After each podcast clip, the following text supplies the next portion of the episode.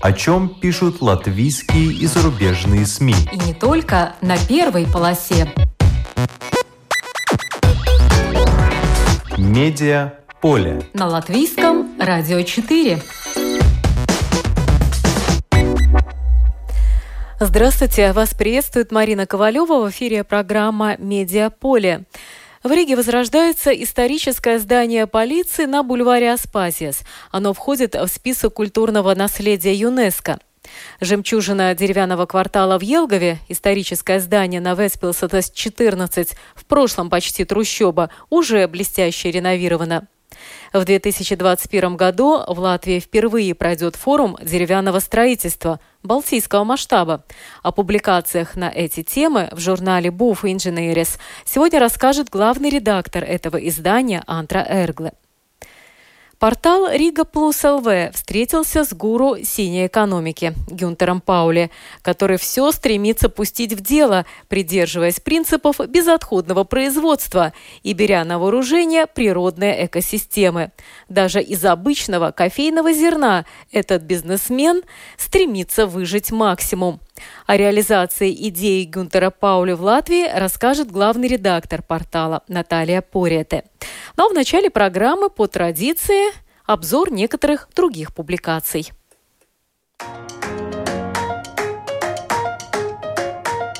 Журнал «ИР» пишет о судебном процессе над администраторами неплатежеспособности Марисом Спруцесом, Айгаром Лосисом и Илмаром Крумом. Издание отмечает, что дело ведет судья Иман Зеннес, который в свое время принял скандальные решения по делам о неплатежеспособности. За полтора года процесса рассмотрение дела по существу так и не началось, зато уже был отклонен прокурор. За преступления, которые вменяются подсудимым администраторам неплатежеспособности, грозит до пятнадцати лет тюрьмы. Ульманис был левым. Так называется еще одна статья в журнале «ИР». В ней речь о новых исследованиях историка Айвара Странге, которые снимают позолоту с хозяйственной деятельности Карлиса Ульманиса. Его идеальное хозяйство было таким, которое не могло существовать. Ульманис смотрел на сельское хозяйство взглядом архаичного идеолога, утверждает историк, добавляя, что несмотря на то, что Ульманис сам был богатым человеком, ему не особо нравились люди, которые стали богатыми в результате собственного труда. Представление о временах Ульманиса, как «золотых временах», создала русификация. И какие бы ни были проблемы во времена Ульманиса, в Сибирь тогда никого не ссылали. Свои выводы Айвар Странге изложил в книге «Авторитарная хозяйственная политика Карлиса Ульманиса», которая вышла во втором, дополненном издании. В Пастеге опубликовано интервью с латвийской художницей Карине Паранянс, которая очень нравится, что в наши дни нет стереотипов, и многие взрослые женщины носят яркие вещи, выбирают спортивный, свежий стиль, иногда даже панковский. А больше всего ей симпатично, когда женщины, не скрывая свой возраст, живут и одеваются без оглядки на него. «Экономист» пишет о том, как французская ривьера пытается вернуть туристов. В обычное время Францию посещают около девяноста миллионов иностранцев в год. В этом сезоне из-за ковида даже на ривьере катастрофическая ситуация. Финансовый удар по региону оценивается в полтора миллиарда долларов. Отменен Каннский кинофестиваль, велогонка Тур-де-Франс перенесена на конец августа, многие роскошные яхты так и стоят в доках. Но с первого июля начали летать самолеты в Ниццу. Здесь заждались туристов из России, США и Ближнего Востока. Если французы тратят на ривьере в среднем пятьдесят восемь евро в день, то иностранные гости как минимум в три раза больше. Приторный кошмар. Forbes пишет о том, почему растаял бизнес Диснея для миллениалов, оцененный в двести миллионов долларов.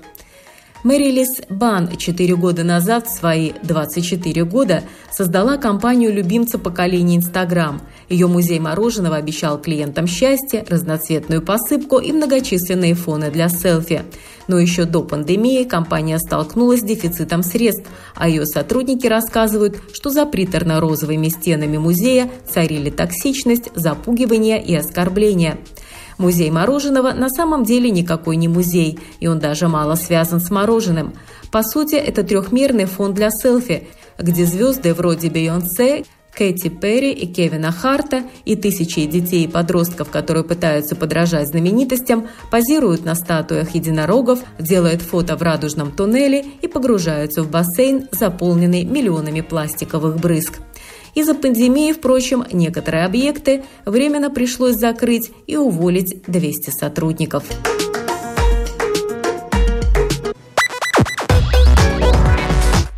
Медиа поле. На латвийском радио четыре.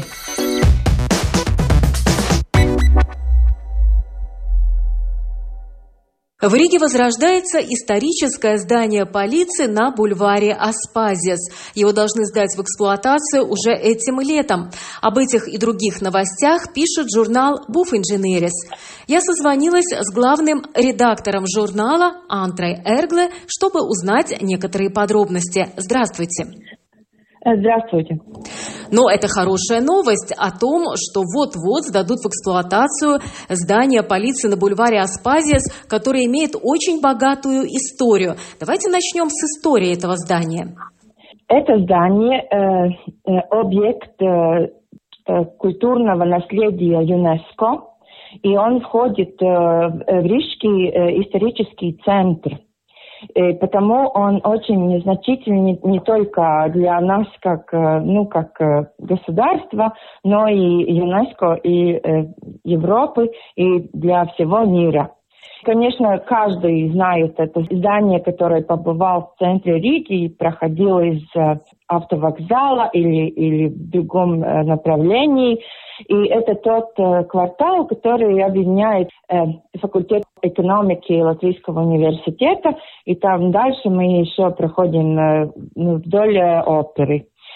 Потому это очень значительный такой и архитектонический комплекс в центре Риги. И, конечно, люди, которые работают в этом здании, я думаю, будут очень довольны, что они смогут как бы в обновленных комнатах, и что они будут в, этих, в этом здании работать в новых обстоятельствах.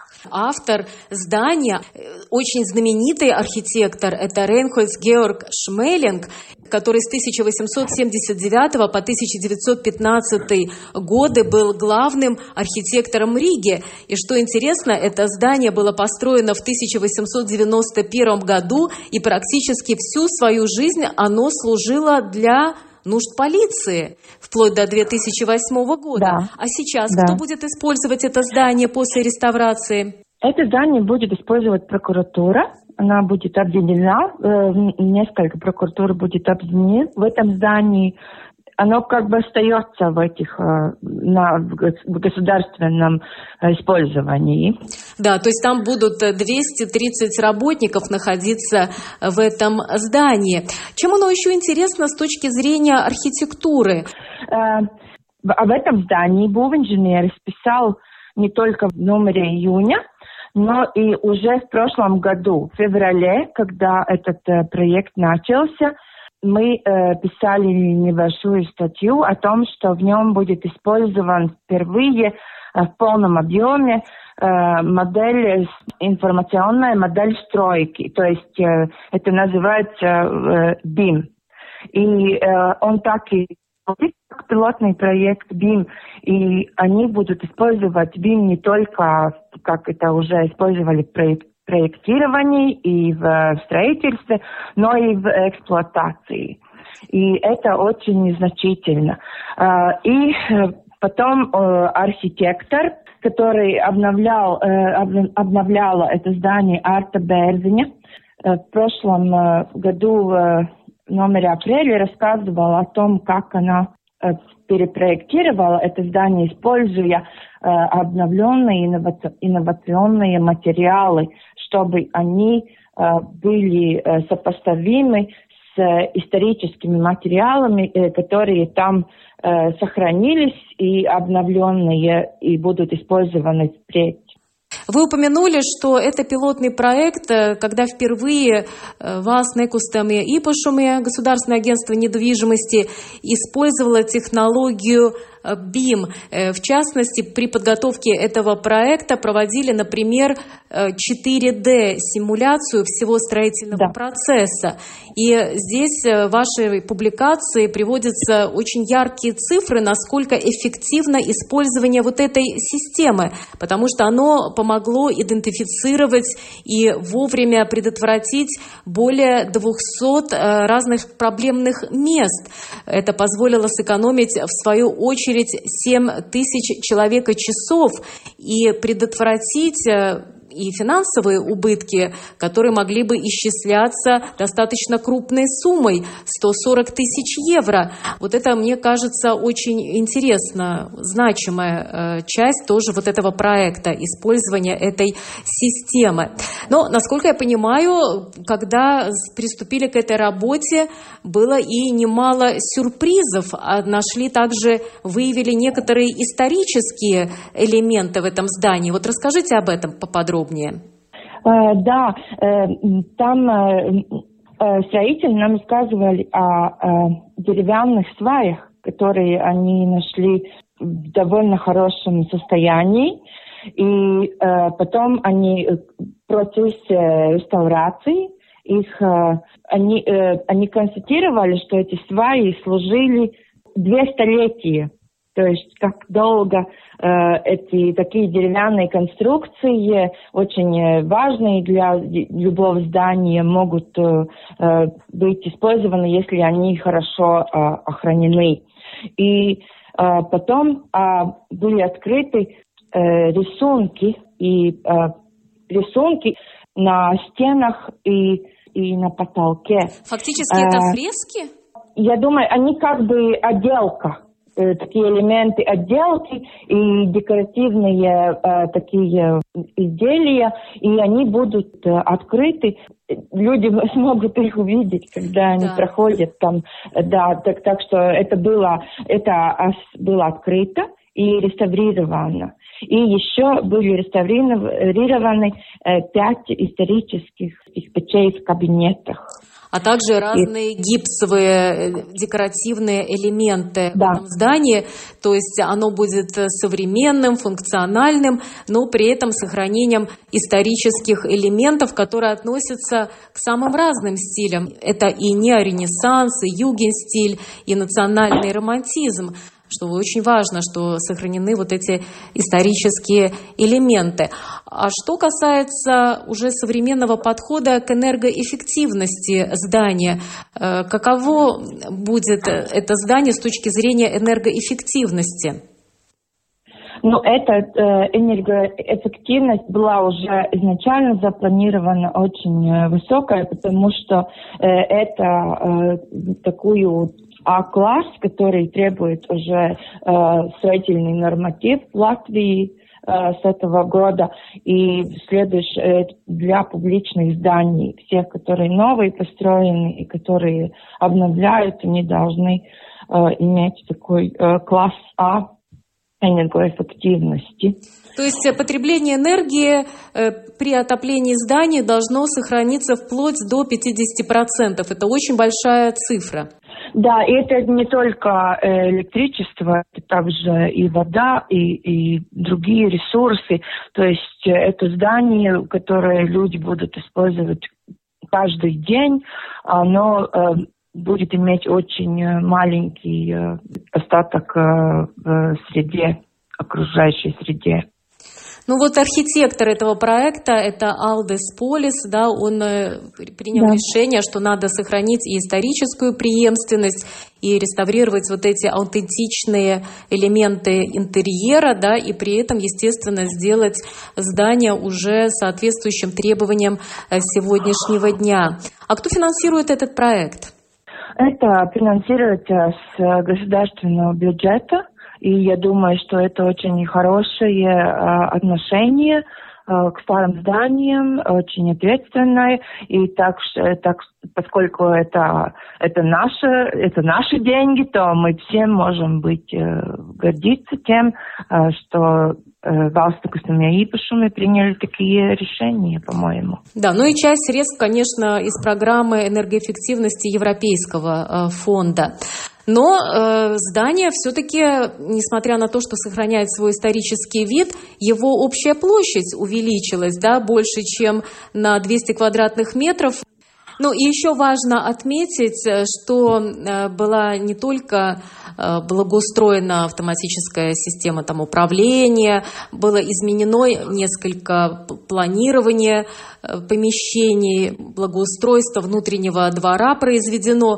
И вот в результате вообще всей этой перестройки это здание, площадь его полезная увеличилась на больше, чем двести квадратных метров, что тоже очень важно для э, здания, в общем-то, расположенного в историческом центре Риги. А когда ожидается, когда это здание может быть сдано в эксплуатацию? Ну, говорится, что этим летом. Нет ли у вас данных, когда конкретно?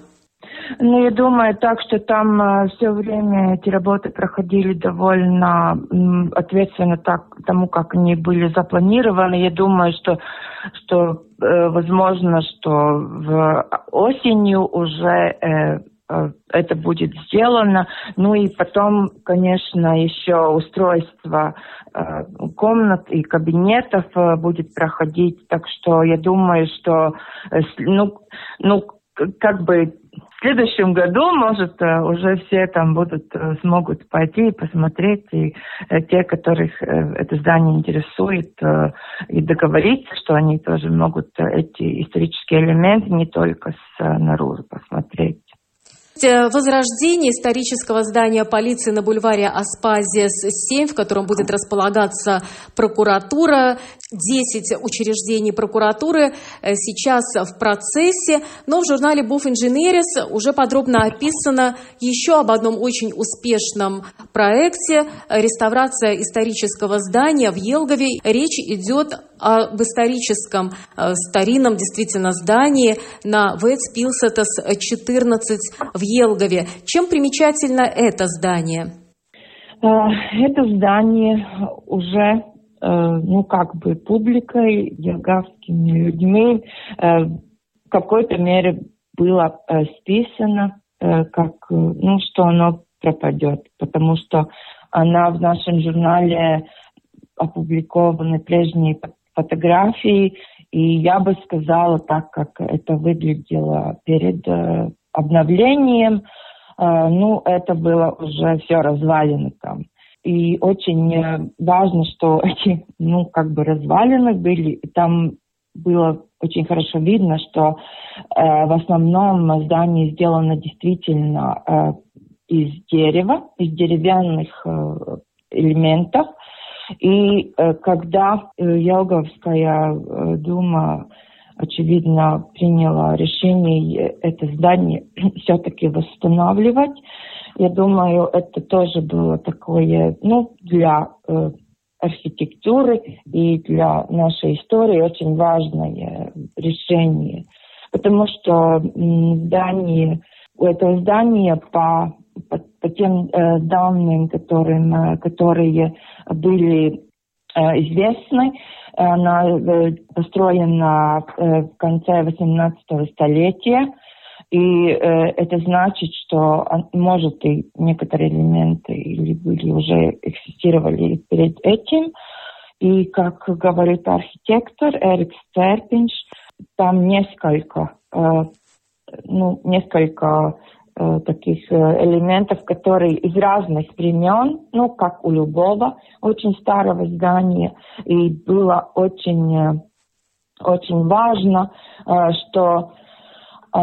это здание перед обновлением было очень хорошо и, и исследовано, и было даже некоторые э, года, э, в которых создавалось здание, были э, датированы довольно э, четко. И э, сейчас, если посмотреть на, э, на то, как выглядело это место перед и после, то некоторые люди даже не хотят верить, что из такого, да, из такого, из таких руин можно сделать что-то так, такое красивое, такое. Главное дело, цитируя опять архитектора Эрика Терпиня, главное то, что это здание не просто обновленное историческое здание, а то, что оно живое и э, используемое э, здание двадцать первого столетия, то есть нашего времени. Да, здесь очень интересно, кстати, несколько слов об истории этого здания, потому что вы уже сказали, что восходит оно аж к концу восемнадцатого века, но оно уцелело и во время войны сорок четвёртого года. И интересно, что это же здание уцелело в тысяча девятьсот сорок седьмом году, когда очень многие деревянные постройки в центре Елгавы были разрушены в ходе съемок фильма про Сталинградскую битву. А вот это здание устояло и сейчас превратилось в жемчужину Елгавы, особенно после того, как отреставрировали рядом стену. Это кирпичная стена, тоже историческая, и все это объединено в один теперь комплекс. Да, и этот комплекс будет публичный, там будет э, работать э, мастерская реставрации, там можно э, будет э, и пойти, посмотреть, и э, учиться. И э, это объединение э, с, э, с стеной и с э, каменным зданием рядом э, было э, осуществлено очень, э, ну, я бы сказала, мудро. Потому что э, так э, это становится примером, я думаю, не только в латвийском масштабе, как, э, как мы в Латвии тоже умеем э, объединять разные времена, разные э, использования, и что люди могут э, пойти и посмотреть, э, как э, это можно сделать. Потому что э, иногда... кажется, что это легче просто снести старое здание.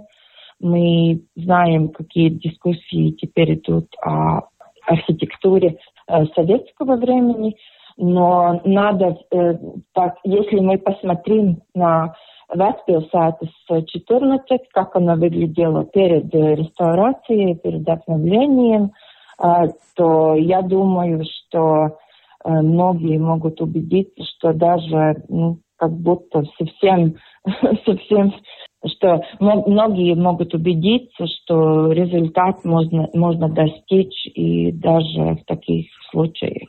А я думаю, что специалистам еще очень интересно будет почитать эту статью, потому что там раскрываются некоторые секреты, как, например, современные коммуникации можно проложить в историческом здании так, чтобы его красота не была утрачена, как все, где можно спрятать, какие хитроумные решения были предложены в ходе этого проекта.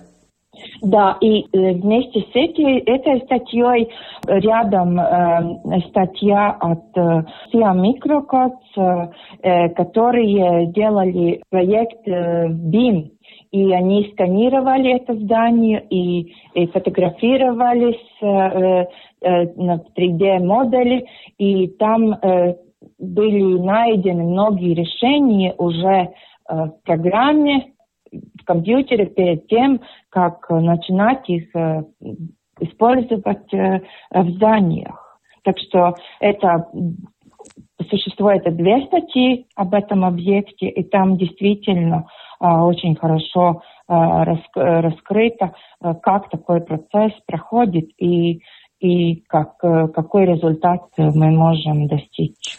Ну что ж, здание на Вецпилсетас четырнадцать в Елгаве, это дом государственного значения, памятник архитектуры, получил новый облик, не только исторический облик, но и современный облик. И я думаю, что все, кто путешествует по Латвии этим летом, может заехать в Елгаву и посмотреть, что получилось. Но деревянная архитектура вообще сейчас тренд и в Скандинавии, и в Германии, и в Австрии.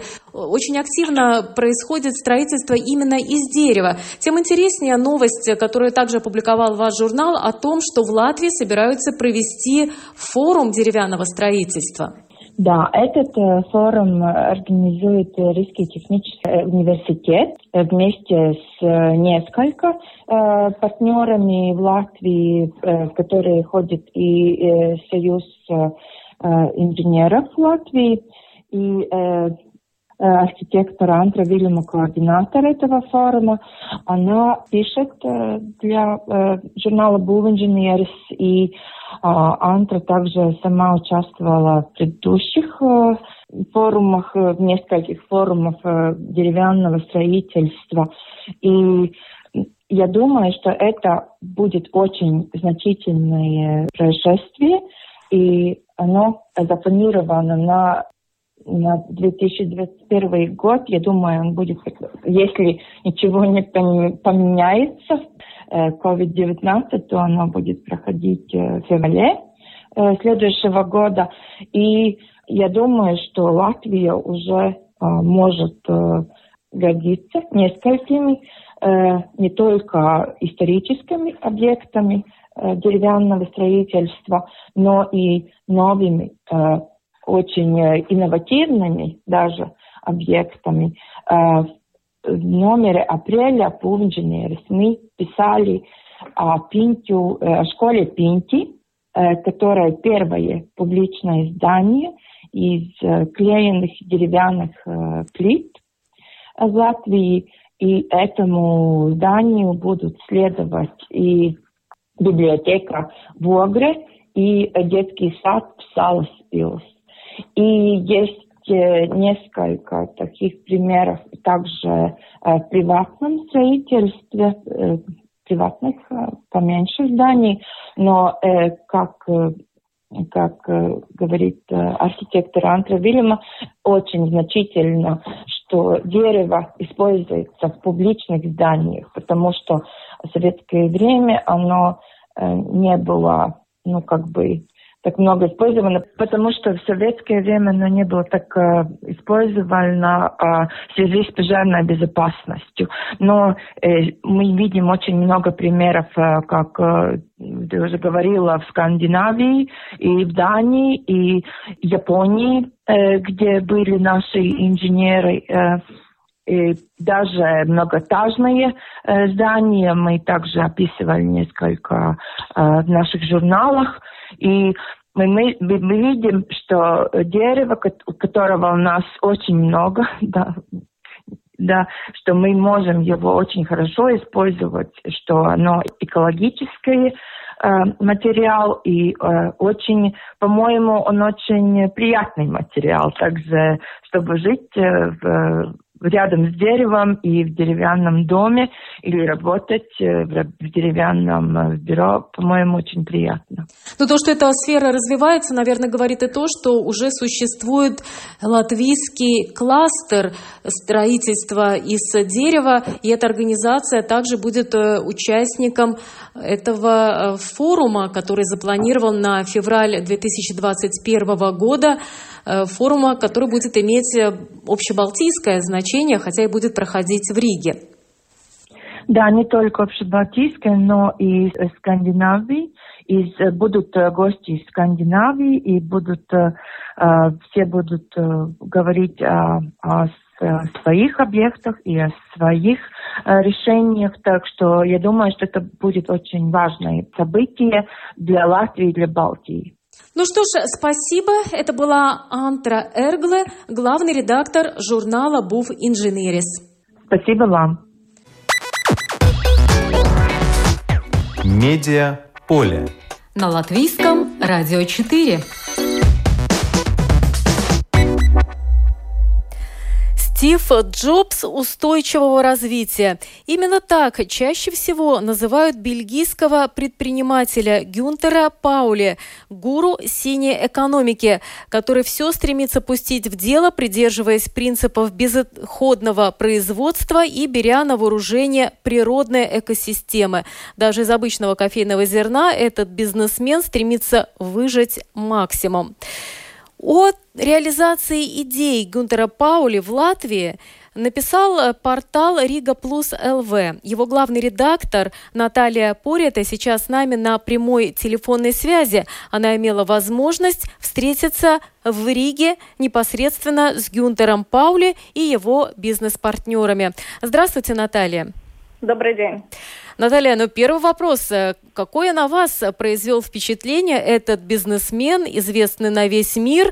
Ему шестьдесят четыре года, у него пятеро детей, практически пятеро и все сыновья. Он написал двадцать книг, очень успешный, умный, остроумный. Это мое впечатление об этом человеке, с которым я имела удовольствие встречаться три года назад. А какое впечатление он произвел на вас? Ну, я думаю, очень похожее впечатление, потому что я, честно говоря, не знала, сколько ему лет, но на вид и по разговору он очень энергичный. От него прямо, прямо веет вот этой энергетикой, которая, которая заряжает и тебя. И после разговора с Гюнтером Паули я даже начала думать, может быть, может быть, тоже какой-то проект, что-то придумать, потому что это невольно заражает. заряжает и заражает, и ты, тебе тоже хочется действовать. Потому что, когда я спросила, сколько проектов он осуществил и сколько проектов находится а, под его под, патронажем, он сказал, а, что этих проектов на данный момент двести пять. В моей голове, честно говоря, это как-то не укладывается. Как, как человек может э, вести, быть совладельцем, инвестировать в двести пять проектов. Это очень много, это какая-то нереальная цифра, поэтому а, он на меня произвел, произвел колоссальное впечатление. Но здесь надо знать, конечно, его биографию, потому что в прошлом он очень успешный топ-менеджер, и когда-то он работал в Японии, где, конечно, подсмотрел бизнес-приемы, э, применяемые в этой стране, и именно там он, кстати, задумался о том, что не зеленая экономика, а, пожалуй, синяя экономика может быть более эффективной, и может в конечном итоге спасти мир. Я приведу только один пример, почему он ушел из этой зеленой экономики. В девяносто первом году Гюнтер Паули купил обанкротившуюся парфюмерную компанию и создал на ее базе мощный экологический завод, самый мощный по тем временам в Европе, который производил биомыло из пальмового масла. Этот э, бизнесмен Гюнтер Паули, он даже платил своим работникам пятьдесят евроцентов за каждый километр пути, который они преодолевали до работы на велосипеде. То есть все как, как бы хорошо, но потом он подсчитал, сколько же пришлось вырубить пальмового леса, чтобы производить это биомыло. И тогда он понял, что нужно кардинально менять бизнес-модель. Он посмотрел на голубое небо, на голубую планету вместе со своей женой, которая родила ему пятерых детей, и решил, что надо использовать те экосистемы, которые уже в мире существуют, и стараться подглядывать у природы те ходы, которые можно было бы потом реализовать в бизнесе. Вот вы как... поняли его метод, что он рассказывал о своем подходе к бизнесу во время вашей встречи в Риге? А, ну, я тоже поняла, что он ушел от а, зеленой экономики, потому что он считает, что зеленая экономика – это когда вот, а, что, все хорошее, да, но оно дорого. И дорого не только для людей, но и для природы. Иногда это даже достается слишком дорого, ну, слишком высокой ценой. И продукты зеленой экономики ориентированы на достаточно богатых людей и богатые страны. Как мы знаем, когда мы идем в магазин, и там написано «экопродукт», он обязательно стоит дороже. И наоборот, все, что дешево, вроде как вредит природе, но пользуется спросом. А в синей экономике он дает совершенно другие ориентиры. Он... считать, что люди в состоянии получить выгоду и развивать промышленность безвредными для природы методами. И при этом, так как он предприниматель, он считает, что это можно сделать дешево. И те же отходы производства, которые в других случаях могут просто выбрасываться или уничтожаться, они могут становиться сырьем. То есть это вот такое модное сейчас течение безотходного производства. При этом он считает, что даже деньги для этого иметь не обязательно, потому что тоже государство тратит на утилизацию мусора и охрану окружающей среды огромные деньги. И если, например, доказать, доказать тому же, тому же государству, либо каким-то инвесторам, которые инвестируют в это деньги, что ты можешь сделать это гораздо дешевле, гораздо быстрее, гораздо более эффективнее, то ну, Гюнтер Паули так предполагает, что эти деньги можно забрать себе. Ну, да, но на, попробуй на, докажи. Вот это, производство. Ну, я так считаю, что скорее всего, он может доказать. Да, но если вообще посмотреть на информацию, которая опубликована о Гюнтере Паули в интернете, то создается впечатление, что он сейчас, во всяком случае, на данном этапе жизни больше зарабатывает книгами, потому что у него двадцать книг, причем они, самый бестселлер «Синяя экономика» переведена на тридцать языков, шесть книг только на латышском, детских книг, где рассказывают об экосистемах, о природе, о том, чтобы человек уже с детства менял свое мышление. Но оказывается, что это все-таки не так. Лекции, книги, публичные выступления – это не главный доход. И об этом свидетельствует также тот бизнес, в который вложил, оказывается, Гюнтер Паули деньги здесь, в Латвии. Вот вы как раз ходили на это мероприятие, связанное именно с его бизнесом. Кофейное зерно. Вот в чем секрет. Расскажите подробности. Да, Гюнтер Паули вложил деньги в латвийское предприятие. Сколько? двести тысяч. То есть немало? Не пятьдесят, не шестьдесят и не сто? Ну, наверное, этого было достаточно, я не знаю. Вот. И эти двести тысяч были вложены в проект Coffee Pixels, которые такие кофейные батончики съедобные, которые выпускают предприятие Solid Coffee. Производство у них находится в Балдене. Кто и... кому пришел? Гюнтер Паули к латвийскому предпринимателю или латвийский предприниматель Гюнтеру Паули? Латвийские предприниматели Гюнтера Паули, конечно, они э, были на таком распутье, что им делать. У них было, было, было свое, свое, свое, свое кафе. И, но потом они закрыли и решили попробовать себя в новом виде бизнеса. И вот стали, а, сначала пробовали выпускать что-то другое, но потом им понравилась идея таких кофейных батончиков, которые а, используют а, мякоть, а, которая остается из, а, от кофейных зерен, называется каскара. Это высушенная мякоть кофейной ягоды, и которые чаще всего либо пускают на удобрение, либо просто выбрасывают.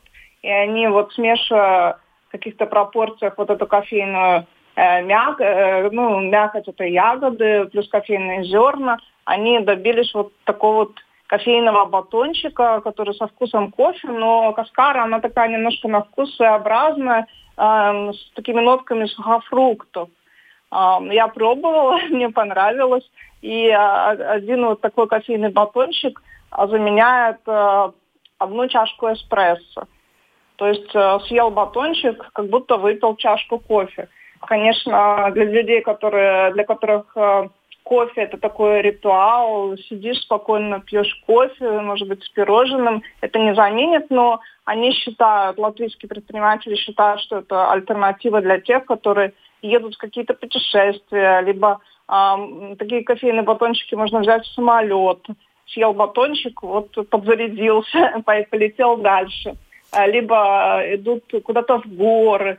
Ну, ну такие, такие случаи, когда у тебя кофе с собой нет, чашки нет, жидкости нет, вот рядом с тобой кофейный батончик. Либо просто офисные работники, у которых, может быть, ну, мало времени, чтобы куда-то пойти выпить кофе. Интересно, а как давно запустили они это производство?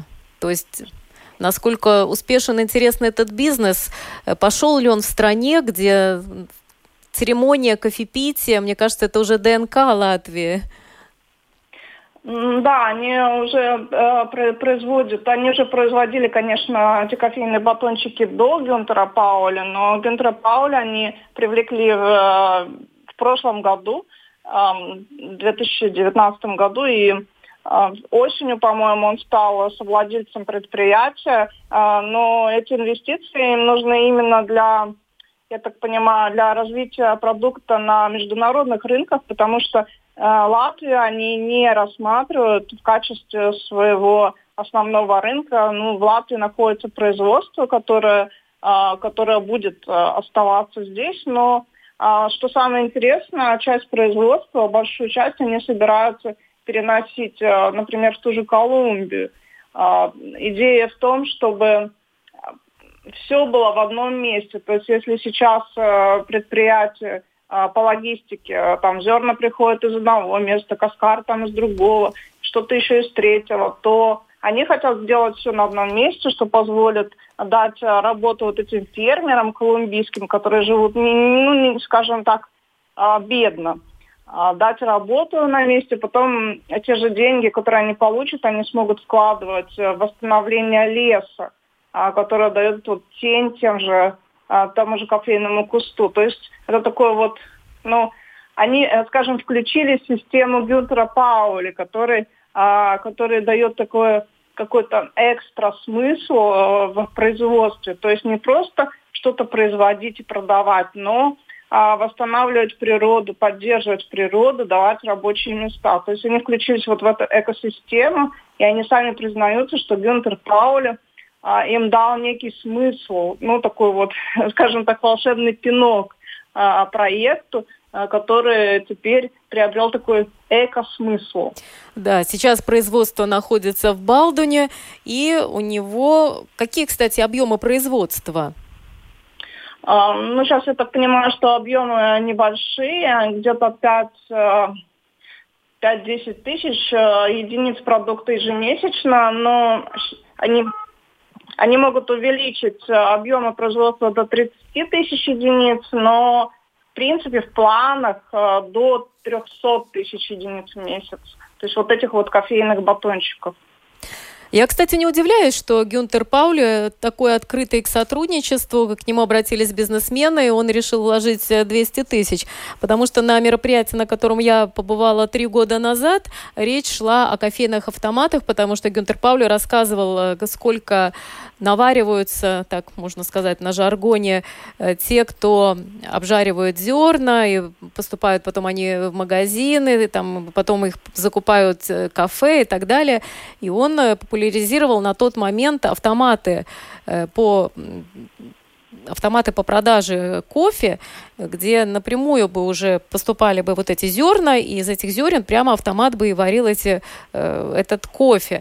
И на вопрос, э, как можно узнать технологии и так далее, Гюнтер Паули моментально сказал: если вас интересует этот бизнес, пожалуйста, пишите, я вам все расскажу, свяжу с нужными людьми, только будьте смелее, потому что он заинтересован, чтобы его идеи расходились по миру.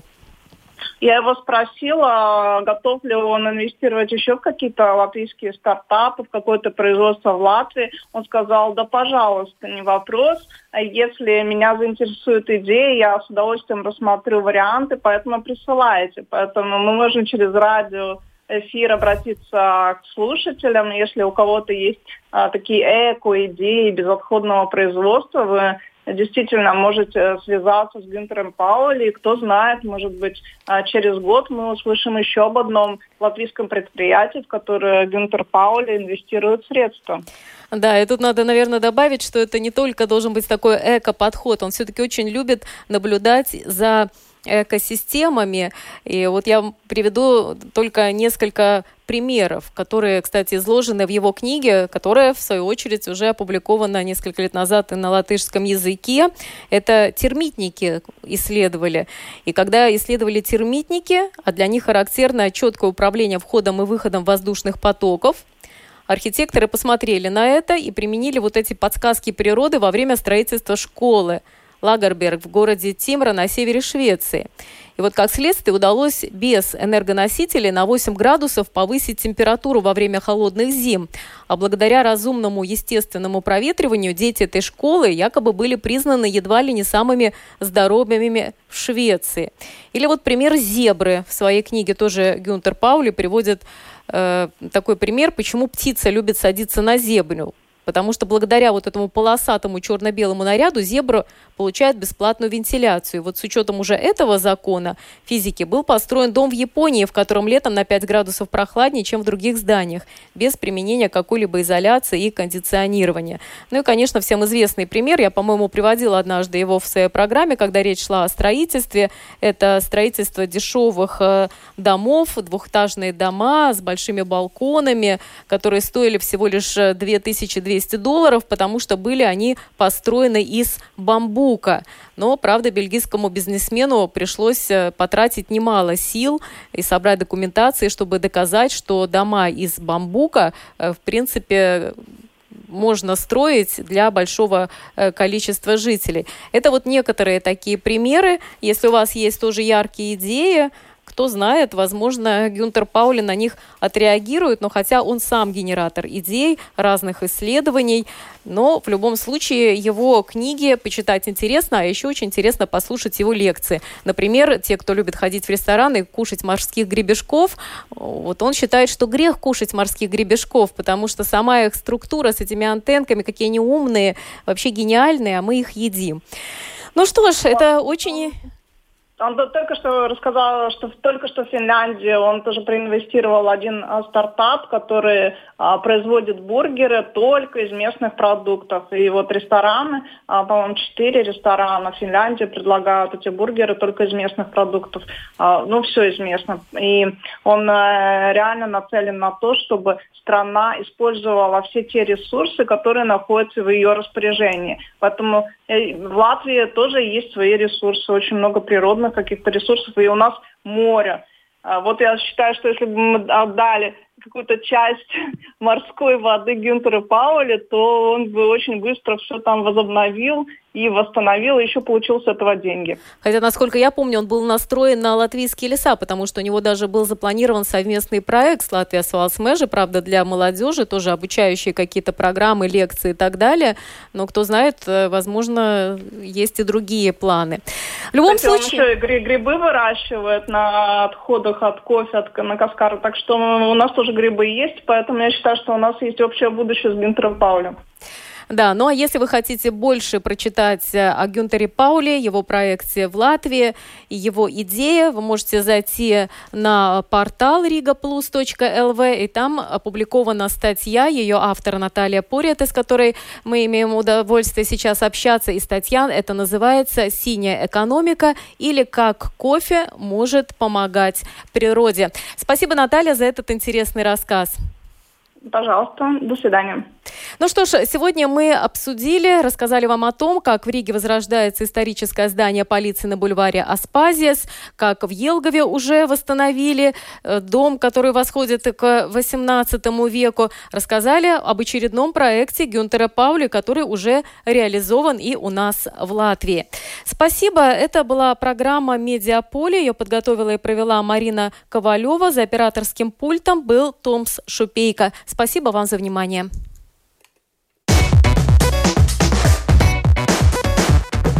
О чем пишут латвийские и зарубежные СМИ. И не только на первой полосе. Медиа поле. На латвийском радио четыре.